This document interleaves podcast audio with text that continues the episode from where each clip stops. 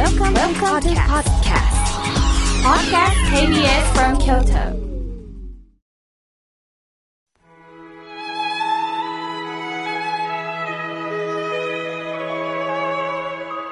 改めまして、僧侶の河村明慶です。今日の法話のテーマは、心の天気予報についてお話をいたします。なぜこのようなタイトルをつけたかというと、今日にがつじゅうろくにちは天気図記念日だそうです。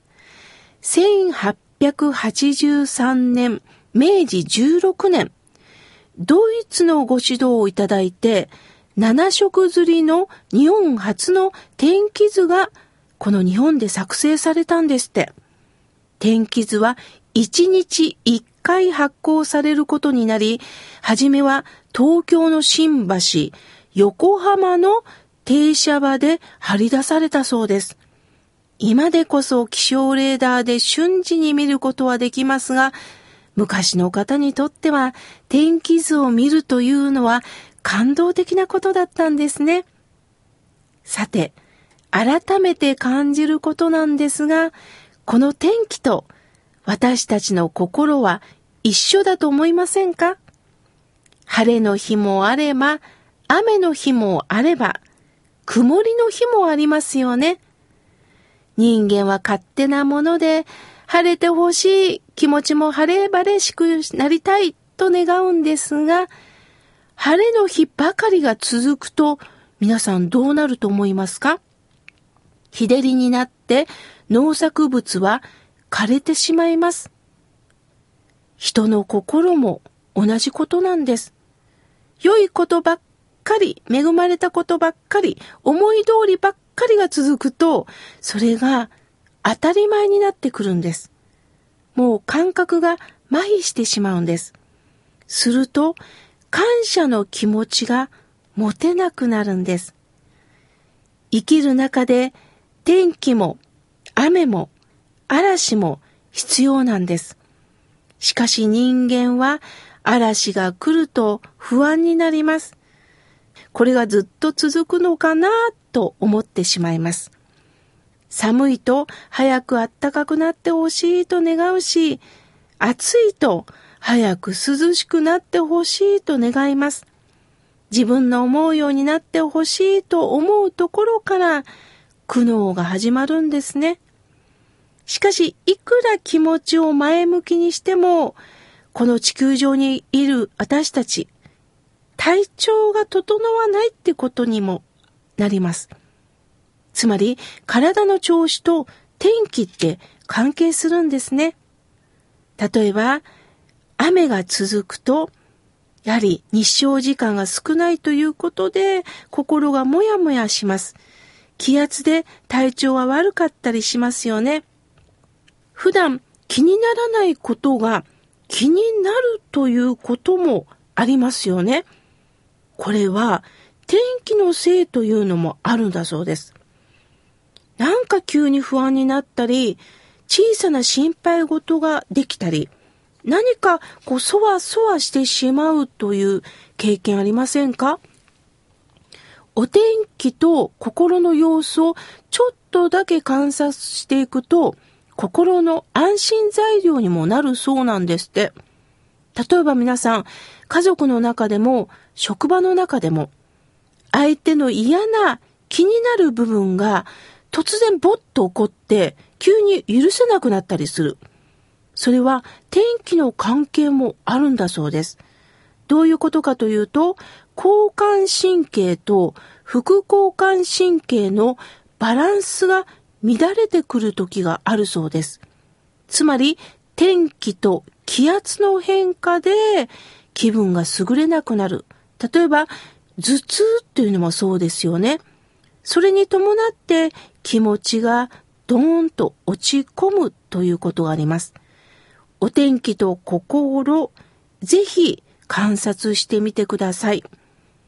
私がよく優れない時にやる切り替え方法なんですが、指で頭をコンコンと叩いてます。つまり指先で人差し指、中指、薬指のさんぼんで頭をトントンと軽く叩いてます。そしてよくやりますよね。首の柔軟体操。ぐるぐるぐるぐる、時計回りに、またある時には反対にぐるぐるぐるぐる、首を回していく。あとはね、耳たぶを引っ張るのもいいそうなんですよ。耳たぶを引っ張るというこの耳には多くのツボが集まってるそうです。それを刺激することによって目がシャキッとするそうです。つまり頭をポンポンと叩く、首を回す、耳たぶを引っ張る。ある時には全身をポンポンと叩くのもいいんですよね。よく寒風摩擦をする、タオルでね、ゴシゴシと寒風摩擦をするのも、これ理にかなっているそうです。つまりどういうことかというと、血流を良くするということです。その血流を良くすることによって、気分がほぐれていく。これは日頃からできますよね。そして今度は、好きなアーティストの曲を聴くということです。やはり気分転換で曲を聴く。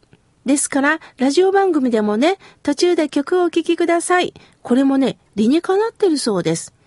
気持ちを切り替えるということは、これはとっても大切なことなんですね。そしてなんといっても今の時期は特にお風呂です。私は人間関係でしんどいな、疲れたなと感じたとき、今度はね、まあ原稿を書いております。えー、今新作、まあ、つまり新刊本のね、原稿をずっと書庫に入って原稿チェックをするときに行き詰まってくるときがあります。なんかこう、どうしていいのか気持ちがほぐれないときってあるんですね。そのときには切り替えてお風呂に入ります。それはお家のお風呂もいいんですが、ある時には家から出て、銭湯もリラックスします。つまり、環境を変えるということです。家のお風呂もいいんですけどね、あー、そろそろここのタイル変えなあかんとかね、あー、この壁紙どうにかとかって気になるんですね。すると、やはり銭湯とかスーパー銭湯に行くことによって、まあそれはそちらのね、お店の対応ですので、私はそこまでね、気にしなくていいですよね。するとリラックスリラックスできるんです。体温が冷えると免疫も下がります。良き考えもできなくなるそうです。体を温める。そして温かいものを食べる。つまり内臓、内から体を温めるということは大切です。ただ今の時期、体は冷えてるんですが、いきなり温かいお風呂に入るのは危険だそうです。その時には心臓から離れた足先にお湯をかける。そして太ももかける。徐々に徐々に体の寒さとその慣れさせてね。そして最後にお風呂に浸かってください。